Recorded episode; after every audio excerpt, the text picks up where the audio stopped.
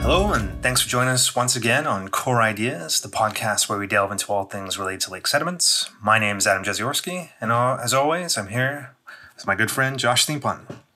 How's it going? Not too bad. And That was a new introduction, Adam. It was different than I, normal. I, I made some notes. I tried Good. tried preparing. I was surprised because when you went off script, I thought, "Oh, this is we're gonna have to retake this," and uh, no, it was good. Different though, perfect. I've never been introduced on the show before. That's great. I feel like I'm the guest today. when in fact I am not today. However, we are going to talk about uh, uh, an interesting topic and a summation, a close on our contagious ideas arc that we've been working on now. This will be the sixth and final episode on that. And we're just going to sum up a little bit about um, science uh, in the COVID period in this pandemic era. Science in a dangerous time, if you will. Science in a dangerous time. Yeah. Yes. 2020 is only, well, I guess it's more than halfway through now. It's, Thank God. it's been weird. It has been weird. Yeah. It's, uh, We've, it, it's an interesting one too, because we, this is the year we started the podcast. We, we, did we record one in 2019 or we started all of our recordings in 2020, like early in January? yeah, no, I think we did the first release towards the end of January and Yeah. the first, it was like probably after New Year's, like in the depths of winter, but definitely. Right. Yeah. So, so the Core Ideas podcast has never known a year but 2020. So from that perspective, it has only ever existed uh, primarily under this very strange, um, strange time period that we find ourselves in, and, and will continue to find ourselves in probably after 2020 has ended. To be realistic with ourselves, um, so that means like. I've seen you because we we record these and we like talk more than we have in in a, a while leading up to doing this, which has been really nice. Uh, but from other perspectives, it's been very strange. Uh, and included in that is in a scientific perspective. Yeah. No, definitely. I did not think at the beginning of 2020 that, you know, these, the calls that we do to record these podcasts and seeing you on the screen, like you be one of the human beings I see most. Yeah. Uh, Yeah, no, through this year. That is not like, you know, my immediate family. hmm Exactly. Uh, and that's, uh, I guess that's the nature of some of these unexpected things is they can throw wrenches completely into uh, into the best plans, and that, and that's one of the things we're going to talk about a little bit as we we go through this sort of summary and wrap up of some of the things associated with it. Yeah. And so, um, obviously, a lot has happened global pandemic, massive lockdowns, um, you know, field seasons scrambled, ends of semesters canceled, lots of video conferencing, video teaching. Um, there's going to be Everyone's a professional at using Zoom and getting their microphone just so, and all those sorts of things. Yeah. Yeah. And there's going to be a lot of knock on effects of what has gone over in like the last five months already, but in many ways it's going to continue on through the rest of this year. Like, um, I don't not sure how many universities are going to be back to normal in the fall, but definitely none of the ones in Ontario. Um, I don't even know if I don't think any of the ones in Canada anywhere or any kind of normal schedule. Uh, yeah, I don't know for sure that, but but not completely back to normal for sure. There'll be differences even if they are on on campus. So, you know, even as we gradually come out of, you know, all this weirdness, um, it's going to be a long time before we're fully back to normal. And given, you know, our interest in paleontology, um, talk about more general terms, but one thing that I'm very curious to see is will there actually be an impact in the paleo record that will be noticeable from everything shutting down like at the level that it did for the amount of this time. Like it seems like there'd be no way that um you know, like in in things like the uh the CO2 record there's gonna be some sort of um blip that will be measurable for sure. Um, But will that carry through into the actual sediments? Like time will tell. Yeah. But uh, Yeah, and, and I think you're right. In if you look closely enough and you find the right archive, whatever that might be, ice records or lake sediments or tree rings or whatever it is. Somewhere you will be able to find that record. But will it be something broad enough, uh, especially for such a short duration, that you can find it more ubiquitously around different environments? Will it be the equivalent of uh, the Chernobyl peak that we find only in certain areas because other areas were impacted more so? Yeah, and that's something that time will tell. And and how long will it be before we can make that determination? Yeah, when we start seeing 2020 varves, will will those be? Yeah. Um, what sort of weird characteristics they well they have due to what instead of what has happened, like largely what has not happened. Yep. Mm-hmm. Whether it's because there's no not as many planes flying or uh, um, any of the other sort of impacts, what will that look like? Will it be noticeable, and uh, how long lived will it be? And and there's no question, I'm sure, in most people's mind who are thinking about the broader climatic impacts. We're not saying this is going to result in a a reversion of uh, the the anthropogenic climate change. This will be a minor blip in the ever increasing uh, CO2 concentration or whatever um, metric you want to use to describe the impact, but it will be there and it will be noticeable and it will be something to uh, to uh, talk about and to discuss. Yeah, absolutely. But we don't know, and we won't know for a while. But what we do know is that there have definitely been impacts on research in general. Um, again, everything locked down. Uh, thank you to everyone that uh, answered our Twitter poll asking about field seasons and did it, and we got 100% response rate of field seasons completely canceled. And mm-hmm. so, uh, for those who didn't see it, the the question was: Has COVID nineteen, has the pandemic resulted in a uh, change in your plans for field sampling in particular, not any of your other plans? Uh, and yes, completely canceled. Yes, but we've modified it in some manner, or no, business as usual. And uh, basically, everyone said it had been completely canceled.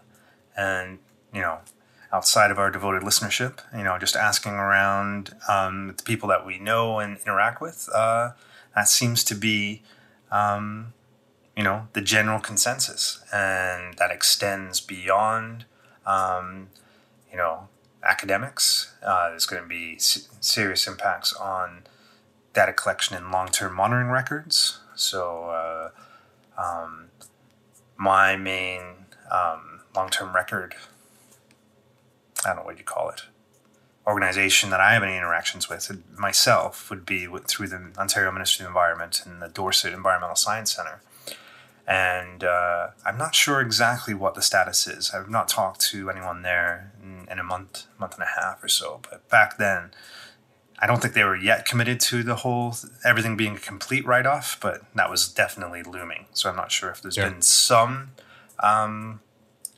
means of adjusting so not everything is lost, but it's definitely no matter what, it's going to be an anomaly in the uh, the databases going mm-hmm.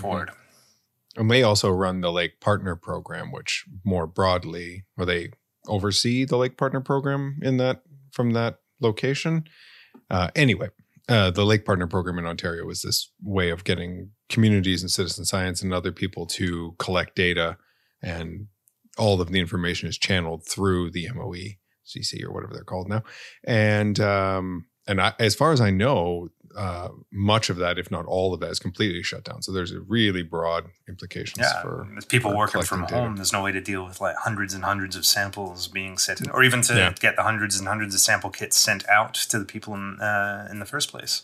Let alone analyzed after the fact, when you know there's no lab or the labs are running at skeletal capacity if they're running at all, uh, and that moves well beyond uh, any one region or any one organization or institution. Like that is a, a if there is a scientific legacy of of COVID at a broad scale, I think that may be it. Is that there's this this lack of data for many locations where physical sampling uh, by humans is required. Now, if you're you know, have temperature loggers out or you have um, rain gauges or those kind of things, those devices are still going to be collecting data, and so long as they don't need to be repaired, the data should exist. Uh, but where people need to go and sample them, that's going to be a real gap in the record uh, Yeah. moving forward. So that will never be replaced. Yeah, like zooplankton hauls, you know, uh, water samples. Even Secchi disk depths, you know, uh, all of those things. Yeah. Um, and going from there, so you know, and so yeah, so our focus, my only direct interaction uh, at, the, at so far in terms of these data sets has been with the Dorset one, but I imagine extends to most, if not all. Um, although I would be curious to see if um, this is, uh, you know, in some of the um, states in the U.S. where the shutdown didn't really happen or happen on a much lower level, that they didn't, you know, this will not actually be a blip in in there in some records.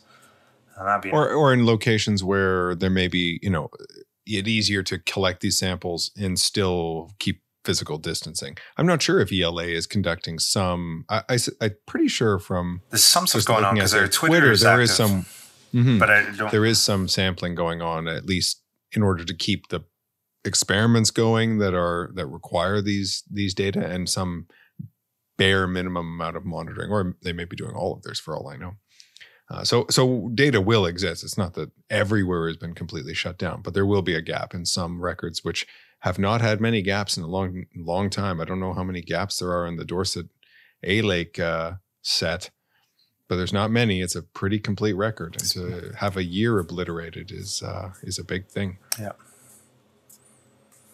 Um, and then going from there in terms of, so we're talking in those long term data collections, uh, largely about um, uh, public entities. Uh, I think another one going forward will be the impacts on legislation uh, in terms of environment mon- environmental monitoring going forward. Um, You were talking mentioning earlier, talking about mentioning uh, monitoring of the Athabasca River and some of the things that have been changing. Yeah, yeah. These don't seem to be uh, generally good stories in this case. Not that the lack of data is a good story, but these seem to be at least the ones that I've uh, seen examples of governments using the pandemic as a way of uh, slipping in other legislation or removing environmental regulation uh, as as a, a way of cutting some of the red tape in air quotations that that they often like to talk about whether it's removing the requirements for such rigorous impact assessments which is something that is happening in the states or in Alberta the um, the the push to decrease where um, monitoring is occurring downstream in the oil sands region on the main branch of the Athabasca River. Those are all uh, changes that, yes, there may be impacts associated with the ability to carry out these kind of work, but uh, removing them entirely under the guise of squeezing them in sort of in an omnibus sort of fashion is taking advantage of a situation. Uh, and the question really becomes if it is because of this very temporary perspective, when do we get those back? Uh, and how quickly can those be reinstated if they absolutely must be removed? Uh, and I wait to see that one. And once again, time will tell. And Yeah. added to the list of knock on effects of uh, the last six months or so. Yeah, or things that may be pushed back uh, against, and and with the right amount of pressure, they may realize that, you know, we're, we there's pretty smart people who work for these environmental regulation agencies and do the monitoring. They can figure out how to uh, do that if we make it a continued priority that it needs to be. Yeah, and continuing with our 40,000 foot kind of view of the impacts on.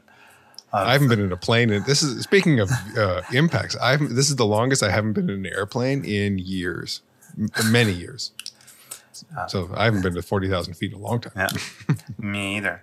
Um, but I was going to say, in terms of like impacts on research, on the paleo record, on environmental legislation, and there's also been impacts on this podcast. Like, I mean, this whole Yeah. arc has been a scrambly curveball because we thought that through the summer we'd be able to coast on, uh, you know, some interviews and whatnot that we were able to squeeze out of the PALS conference that never happened in May. Yeah. Yeah. You, you might have got to hear someone beyond Adam and I and Jenny, who we made uh, come on because she lives here with me, uh, yeah, we would have, might have had some different voices. We had some informal discussions about uh, lining up some guest uh, guest voices that just never happened. So, what are you going to talk about? Well, let's talk about contagious ideas and fill fill in some episodes. So we put those ideas in. They're not uh, removed. We haven't removed them. We've just moved them to the back of the list. Yeah. But uh, yeah, there's always next year. There is always next year. We hope. But rating it from the general to, something more specific, like talking about, I think we can go forward talking about the impacts of this um, in a more direct level. Um, and I think, uh, you know, one group that we interact with on a, you know, very regular uh, level would be students. And, you know, students coming in at the undergraduate level, at the graduate level, current students, all these are being massively affected by Huge, yeah. you know the impacts on um, teaching, the impacts on Just working conditions thesis pr- out their own progress. research. Yeah, um, and uh, yeah, I think we can talk for a little while about that Mm-hmm. because there's a lot, a lot of questions being raised, um, just in our own labs. Um, you know, international students um, potentially not coming, so we've got That's members of our labs not showing up Mm-hmm. uh, in September, even though there's not really much to show Showing up, up to. is in again in air quotes, but not being able to join the lab in whatever capacity. Yep.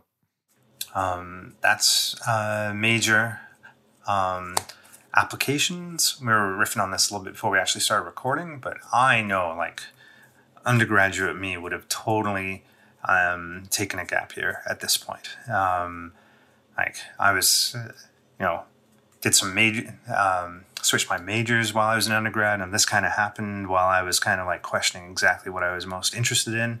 I just been, uh, you know what, pause, and I will figure something out and maybe do some online courses. But in terms of my interest in biology and chemistry, I know I would have gone. Nah, Yeah. I don't want to miss the labs, Well, it's a reasonable uh, response, and and many will do Yeah. the same thing for sure. and we'll see um, how many that will have. Like um, Queens campus um, is going to be, you know, at like twenty five percent of its usual capacity come September, with most stuff. And that's a small campus, Yep. so you know, there's not fifty thousand people crawling around on a given day. No, but uh, you know, it's going to be incredibly noticeable. Yeah, that, that would put it kind of into maybe what it looks like in the summer in terms of the summer students on campus, uh, which is is pretty small. Having stayed there a number of times and been a grad student there, it was always great to, you know, not have to stand in line at the Tim Hortons uh, because there was so few people on campus. Uh, might not be the same vibe uh, now, but uh, Will it especially even be you're open? staying I have no idea. Yeah, I don't know. Um, And at York, I mean, uh, we only have a little bit of anecdotal evidence. So far as I know, the number of people entering in from right out of high school is has not changed significantly. Um, so there will be a, a lot of new students, even if they're not physically on campus, and how to deal with residences and that kind of thing. The first year experience is a huge issue. We were asked to put together, you know, kind of welcome videos for the students coming into the first year because I teach a first year course in order to kind of give them that you know that little bit of yeah, I, I- university spirit and that sort of thing. actually, Um, but how I'd- to do orientation is hard. Yeah, I'd not really thought of that because it doesn't directly impact me. But yeah, the coming in to do remote courses or online courses is one thing, but uh, yeah, if you come in or you don't come in, um, that camaraderie with the people in your classes and your program, that first you know week or two, uh, has such such an impact on the following four years and. How do you just- have an online frosh week? Yeah. Like uh, no idea. Uh, there are people who are, are working really hard to try and make it as you know the the best of a terrible situation, uh, but it will be very different, no doubt. I can't even imagine what the university experience wouldn't have uh, how different it would have been. Even people who are uh, like at Queens, where I did my undergrad, it, the number of students on campus is, is a significant number. Unlike, for example, York, where we have a lot of commuting students, most students at Queens are on campus in first year. So you have this, you know, unicohesiveness. Everyone's staying in the same area. Everyone's all together. There's kind of that I don't want to say indoctrination, but there's a real development of an esprit de corps. And the students who stay outside of who live at home, the first years not in residence, have a very different experience. Like they they come in and do all those same sort of activities, but it is different. To take that even that part away would be would be uh well will be very uh, different. Yeah, I was gonna say, not would be, will be. Mm-hmm. Um yeah. And so it's interesting that you said that uh, you're not seeing that um much of a difference in terms of the application straight out of high school. Because one of my gut feelings is is this going to be the creation of a second double cohort? I, I think you're right, though, and I would say that just because they have applied to programs doesn't mean they're going to take a full course load. It's quite common. Uh, I would suspect because doing everything online is harder, that students may take a, a decreased course load uh, in order to only do a couple of courses. So they're registered in the program. They'll get through a few of them and then maybe take a fifth year to finish that out. And that will, you're absolutely right. And just for reference, have, depending on how young our audience is, the double cohort was a thing that happened that I'm sure it's happened other places too, specifically referring to in Ontario when they the uh, entering class of 2003 who finished high school in 2003 yeah um, who uh, basically it wasn't grade 13, but the fifth year of high school that you would could do was OAC at the time was canceled. So you applied to university straight out of grade 12. Um, and when that was canceled, then you had two years worth of students applying to university at the same time. The people who did the last year of OACs and the first year of students that applied straight from grade 12. And it was a big thing at the time in terms of accommodating that, uh, um, you know, double load into the universities. Um, and I think you have some personal experience yeah, with that. I was at the grade 12 entrance uh, group. Uh, so I didn't, I had no option to do an OAC or a grade 13 year. And uh, yeah, the, it, it, really depended on the the institution. So some schools didn't really change the number of program slots, so it became a little bit more competitive. Others opened up really broadly. A lot of them were limited by how many um, residence beds there would be. So Queens didn't really expand their programs and not because they couldn't have more biology majors. It was more because if 80% of the students who are admitted come to campus, there's just not enough beds for all of them to uh, to stay. So yeah, it, it really it definitely changed the the whole kind of energy around uh, the applying to university and getting into different programs. And some programs maybe were a little bit more challenging to uh, gain access to. So yeah, so again, time will tell if maybe not to the same extent that that happens, but if there is that kind of same change in terms of some programs becoming more competitive due to people sitting on the sidelines for a year. Yeah, I, I think that's very possible. And then there's a whole suite of uh, potential impacts directly from that. So not just um, acceptance potentially becoming more competitive down the line, but then there'll be knock on effects for years in terms of um, scholarships and grants if you're um, dealing with you know more people applying for the same things. Yep.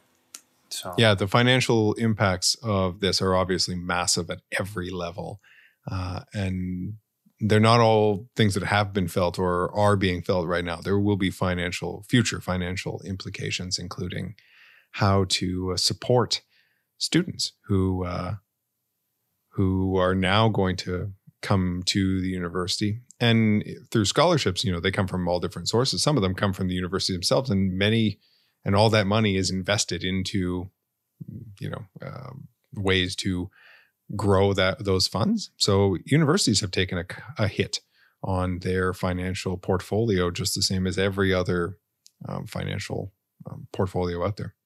Um, so that is really you know, again, a whole pile of questions being raised for new students or students just starting, whether it be at the undergraduate or graduate level. There's a whole bunch of questions, you know, being raised as well for the current students um, at the graduate level. Um, we've got a whole suite of students that are doing their defenses through a Zoom meeting. Um, we have people missing a field season, you know, and in a PhD or a master's, we only have, you know, one one to three field seasons to work with. That is significant. Huge, um, yeah. Um, and you know, if you have no data, how do you construct a thesis? Yeah, there there'll be many people who are digging through the sediment core archives in in their respective labs, perhaps pulling out um, old records that might be usable for different kinds of analyses. That it may not have been their first intention, but that'll be a start. And they may not use that for their entire project, but that would be a good way to get started and not waste not only the whole summer that has been missed for sampling, but then the entire year of analyzing those samples until you can go back to get the next set. So you're losing not just a, a, a window in the field, but all of the analyses you can do, trying to work with shared data. So we talked about open data and the ability to perhaps access some of those repositories and work with publicly available or uh, shared information in order to incorporate that into a thesis. There are ways to work around that, obviously, but they'll be very project specific, very uh, lab specific, and uh, just another thing to have to think about in all of this while you're trying to, you know, make sure all your family are well and all those kind of things that are already weighing on the mind. So there's a huge amount of um, extra energy that is required to deal with some of those situations, and they're real challenges. Well, big time, and um, now we're having a fair number of like even my you know my position within the lab where I'm I make no real major decisions about anyone's future. I'm just you know more in in the role of a training slash mentor role for people coming in. It's like you can't you know, no no one coming in right now, I can't sit beside them and check their chironomid trays and point out. No. Like training is ground um, just ground to a halt. And yeah, uh, and in in Jenny's lab here, you know, the students who a couple of them have microscopes that have they've taken home. I think you have a microscope. Yep, yeah, I've got a little at home microscope dungeon um, set up in the basement that yeah, I can find to. So the students who are just learning in some cases, they would keep aside those chironomid trays and then they would transfer them off to uh, one of the the postdocs who could then look over them or, or do things like that. Like they're working through those scenarios, but it's just so much more effort for everyone involved. It adds time, it adds effort, it adds logistical nightmares associated with all of it. You got to make do, um, but it really does add a terrible amount of strain. My goodness, yeah, no, I'm yeah, I can't imagine the transporting of uh, chironomid trays is or practical or pour them or, back into something. Yeah, I don't know. Or, I'm not sure what they're practical doing. Practical or uh, um, fun.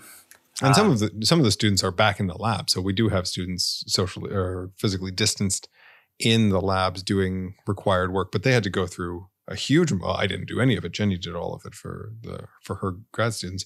Uh, coming up with these plans of how they would be. They have to log when they're in and out of the building. They have key card access, all of those things. Just a huge amount um, of red tape, necessary red tape, but red tape. Man, we need some omnibus bills. Cut that stuff. We do need, yeah. that's not how our university works. um, and yeah, and then we were talking about this, like Adam mentioned a minute ago, the Zoom defense, which has become really, really common. I've done a few of them. Um, and that's that's fine. Like as a platform, it works. It gets the job done. You can share your screen. You can answer questions. It's not that different. But what happens when you're done? The best part of defending your degree is then having all of your cohort, your colleagues, lab mates, whatever, friends around to friends. Yeah, to friends with those. We had very different uh, experiences, apparently. Yeah. Wait, you were one of my cohort. Uh, to celebrate with, you know, to toast in whatever way the huge amount of work that you went through, including surviving through a pandemic and finishing this thesis. Uh, that's that's a, a if there's a like not really uh, consequential but but very sad one in my mind. That's a big one. Oh yeah, and I think uh, just on a you know my personal level of um, both my masters and uh, PhD defense where you're done and you're told to uh, leave the room and uh, you know they Now you get shuttled inside. into a breakout room. and they deliberate. breakout room of one. You're just on your own, just looking like- at this blank screen. yeah, Zoom. feel, feel bad for those guys. So on the, on the one hand, it was nerve wracking, but like looking back, you know, those are very memorable moments. Like, I'm done. It's out of my hands. I feel pretty good. Like it's happening. And you reflect for a little bit second, and, and just like um, the difference, you know, people must be having today in that experience where it's just like, yeah, de-zoomed. I don't know what the, you know, whatever the terminology is. Yep. Um, Put back into the main room. Yep. Screen not shared. Um, Yeah, exactly. And so it's Yeah, uh, that, yeah, and and yeah, the little things like uh, that, the handshake or the high five or whatever it might be. Like, yep, you did it. You pat on the back. doctor or whatever. Yeah. Um, I don't really remember the order. It was one of those things that goes by really fast, but I remember it feeling pretty good. Yeah. But yeah, no, and there's lots and lots of um, delayed celebrations, I'm sure. Yeah, and that's the idea, right? Everyone just has to stay safe, and and those kind of things can wait, and that's why they have to. Um, for you know the people who that um, the consequences are much more significant. And then, Uh, and then maybe the last thing we've talked a lot about students, and and I would say that uh, there obviously are impacts on, on the faculty and people who are teaching and the postdocs and all of those different things. In the grand scheme of thing, I think the the impact on the students is much higher, uh, just because it occupies such a large proportion of the time that they're in their degree. Faculty members, yes, it's going to impact the finances of the lab and their teaching and their research progress and all of those things. milestones and all, but Yeah, and any place you know, if you're up for tenure or you're working your pre-tenure, that's a huge, uh, really important time period. And a lot of schools have uh, stopped the tenure clock for people for a year in order to accommodate that uh, decrease in output and all those different, you know, the difficulty of challenge of switching to an online teaching environment, those kind of things. Those are significant. I'm not downgrading the uh, consequences of that, but as a proportion, it, it's going to be a small part of your whole career. it's not half of it. Exactly. Yeah, it's not half of your master's or a quarter of your PhD so far. Um, but it is a huge amount of work. Like if you have a five-year NSERC strategic grant or any grant um, that has a, a temporal duration, well, they all have time durations, I assume. I don't know of anyone who just has an unlimited amount of funding. Um, losing that productivity is, is a huge problem. See, I thought you were going to a different way there. Because when you said if you have a five year, my mind filled in five year old at home. Oh, Um, no. That- that's in the next one yeah. And and that is a big part of the uh well uh, uh, people at all sorts of their career education stages have children at home and trying to do anything at home uh, can be really challenging. Uh, people have a hard time some people have a real hard time working at home uh, just because they need the change of pace they need the change of scenery working in, they may not have good internet they may not have a place to work. Sitting at your kitchen table works great for trying to you know read a draft of a paper on a, a sunday evening. But if you have to do it for months and months and months that's a massive challenge um, for anyone not just the the faculty members. But then add on top of that the cat who walks through the middle of the defense. You know you get to see a lot of cat buttholes in, uh, in zoom meetings these days. And uh, the kids who are just screaming in the background or cartoons playing or you know all of those different things those become real um, real major uh, stepping stones to being able to just do your job as you would normally and things you don't think about. And then the job changes. So you know trying to everyone has to become an expert at teaching online and making moodle sites that are amazingly interactive because they have all these things because you're not going to get to see the students and you know I have to like I, I would consider myself a fairly tech uh, forward professor. Like I, I use a fair bit of that stuff already, but for some people, they do not. You know, they don't post their notes. They don't put anything on some sort of learning management system like Moodle. And it's just a massive change for people to try and not just learn how to teach online, or do anything online. But teaching is really taking up a lot of people's time these days because it's very different. But what good online teaching even looks like, because it's not the same thing as um, if you're teaching face to face. The last thing I'll say about this is that many universities offer courses that are either blended, so both online and on, on campus and face to face, or fully online education. There's lots of universities that are whole, wholly based on that topic, but it generally takes two years to turn a course online. You can't do uh, it over March break. No, you can't do it over March break, and it often has a like a team of people, and a significant amount of money can go into it because there's often a tech component to it. Um, whereas I'm doing, I'll be doing five this year. and so, like, this is a this is an angle that I have no direct connection with. I don't teach any courses at all. Um, how's it going?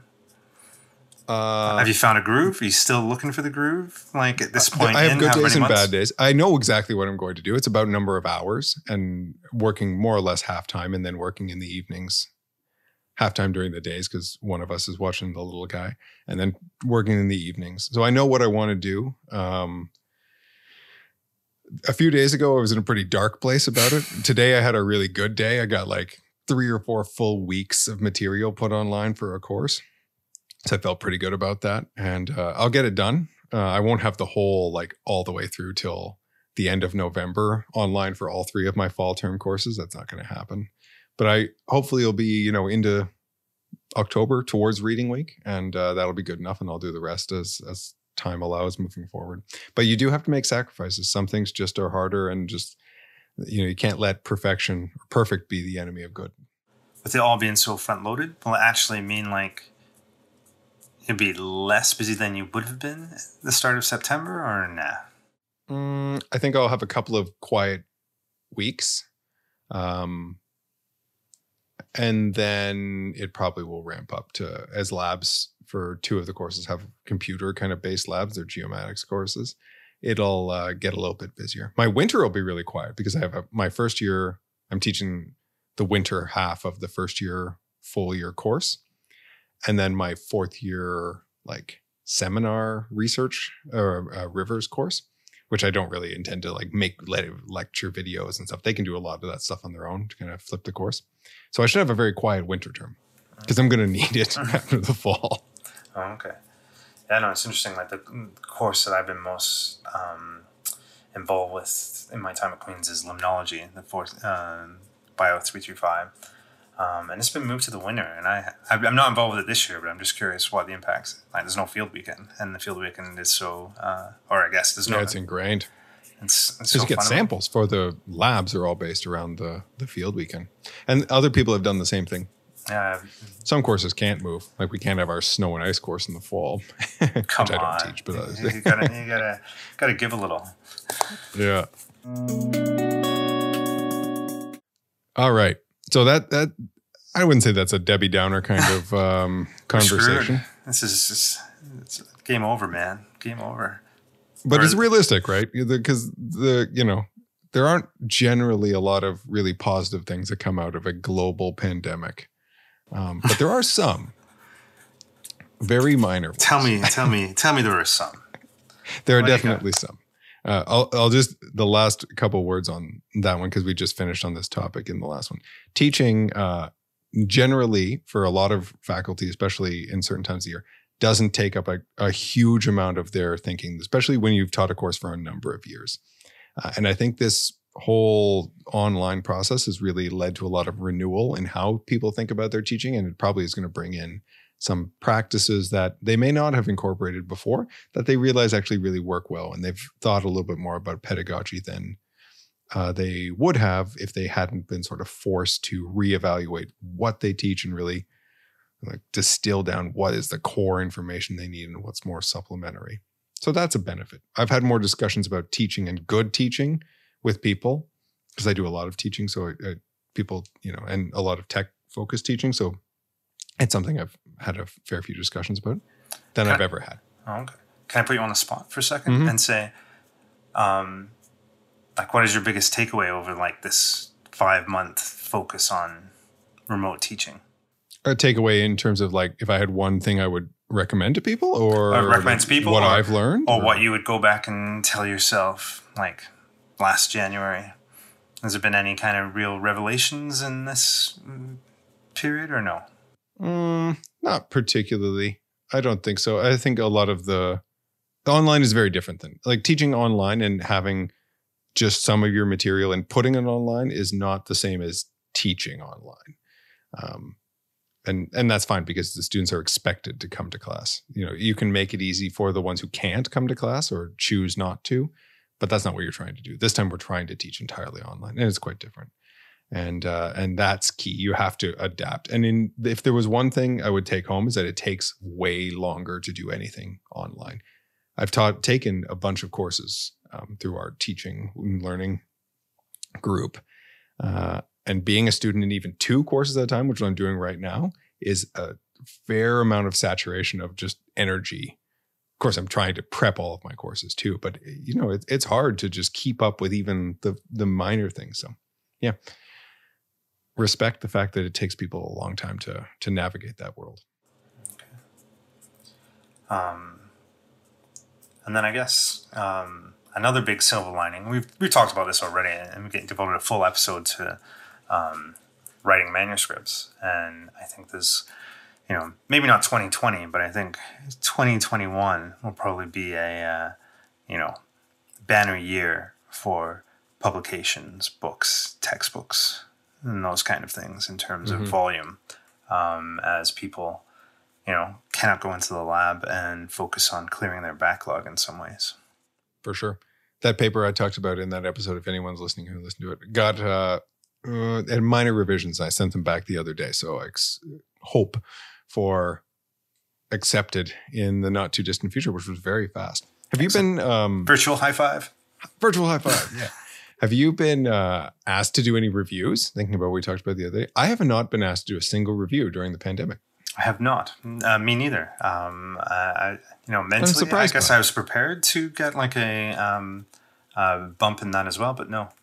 Yeah, I think Jenny's had two or three, that's not outside of the sort of normal range. So I, I haven't noticed a big difference, at least from our sample size of now three.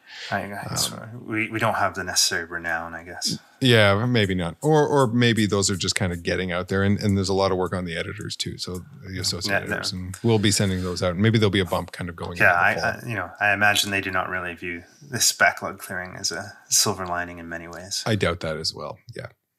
Uh, and then yeah, I uh, I guess there are some more kind of personal ones that uh, that are silver linings for sure. You get to spend more time at home. As I said, I haven't been. This is the longest time I haven't been on a plane in my adult life, probably.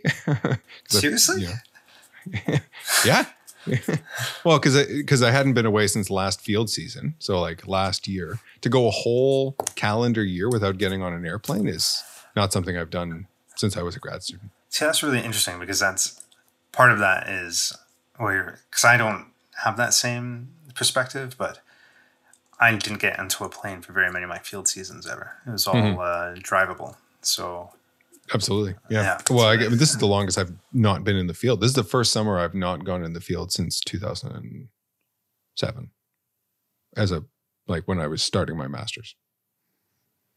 So, I've slowed it down since since the kiddos arrived, and I have been able to spend a lot more time with them.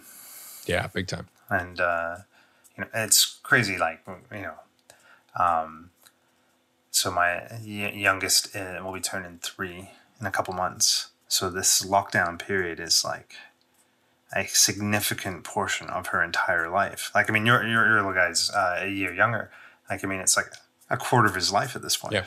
Mm-hmm. which is Well, he's uh, completely changed. Like he's gone from just barely talking to talking in sentences in in here. You know, yeah, and sometimes the sentences he come in like turns my chair around and says monkey video, like he wants to watch a monkey video on on YouTube instead of uh, me getting to do this thing where he'll come and he told one of uh, he told I won't say which one he uh, told one of Jenny's students who was on a Skype call that he loved him. he said, "Love you," because the only people he talks to on the computer is uh, his family, right? His grandparents. So uh, one of the grad students is now family, but so but it's been that's been really good. yeah no so it's uh no it's been good and you know, working with the kids at home. I've found new, I don't know, intellectual pursuits. Dabbled in some stop motion Lego stuff. Uh, They're pretty a month good. or so If- ago. If you're listening and you have not seen Adam's stop motion Lego uh, video, It's not mine. It's the three of us put it together. oh sorry, sorry, it's on Adam's YouTube uh, channel. However. No, it's not. It's on Twitter. it. Oh, it's on Oh. Twitter. Oh, it's I, on I will link it. in- How are we going to search on a- YouTube then? I have. I didn't. I didn't say anything about YouTube. Mm. you know what? We will retweet it from the show. Perfect. It's relevant show material now. It is now. Yep. When this comes out, we'll retweet it. So, so there have been a few, uh, my a few silver Yeah, linings so- for sure. And uh, and we've got to talk about a few different interesting things in this contagious ideas. I think the uh, just to go back to that, how the episodes have changed. Uh, the discussions we would have had with people at Pals, which we'll still get to, would have been quite different. And this will be the end. And and for those of you who maybe haven't been as uh, if you are listening along at the actual time and not sort of listening to them all together, uh, that we have made a, a pretty big diversion away from paleolimnology in a few topics, though we've tried to tie them together. Uh, and we'll go back in the next stretch. We'll go back to some paleo specific things. Uh, but it's been interesting to think about them. yeah, definitely uh, widened our focus and um, looked into something, or thought, talked about some things and thought about some things that I've not really thought of in as much detail uh, in quite a while. It's been interesting. I've enjoyed it. Um, and uh, but no, I, I I'm ready to get back to the bread and butter of what Me core too. ideas is all about. Yeah, exactly. Talk about things that I don't have to Wikipedia almost everything we're talking about. Oh, come on, it makes no difference. It still happens. it's true. And Wikipedia is great, guys. All right. Uh, anything else? Anything else we want to wrap up here? No, I don't think so. I think, you know, again, um, we're talking about silver linings in a time of great tragedy. And uh, my heart goes out to everyone that's lost someone in this and uh, um, and is dealing with it. Like we definitely have within my family uh, some people that are um, high risk that we're very nervous about protecting. Um, but uh, Yeah, and the people who who didn't have that option to stay at home and work in their basement and do that sort of thing because you you know you're standing at the till at a, a drugstore or any of the you know different frontline jobs that medical workers like, absolutely I mean, had to continue for society to run. Um, our, yeah, our hardships are not so hard. Not at all. And uh, yeah, there we go. Next that note- time we will we'll dive into a little bit of the history of paleolimnology and get back into that topic. The history of the history of lakes. It's going to be good. It's a multi-parter. Our first Okay. multi-part episode. Nice. How many parts we don't know. We're not sure. We're just starting to work on Seat that. of our pants uh, all the time.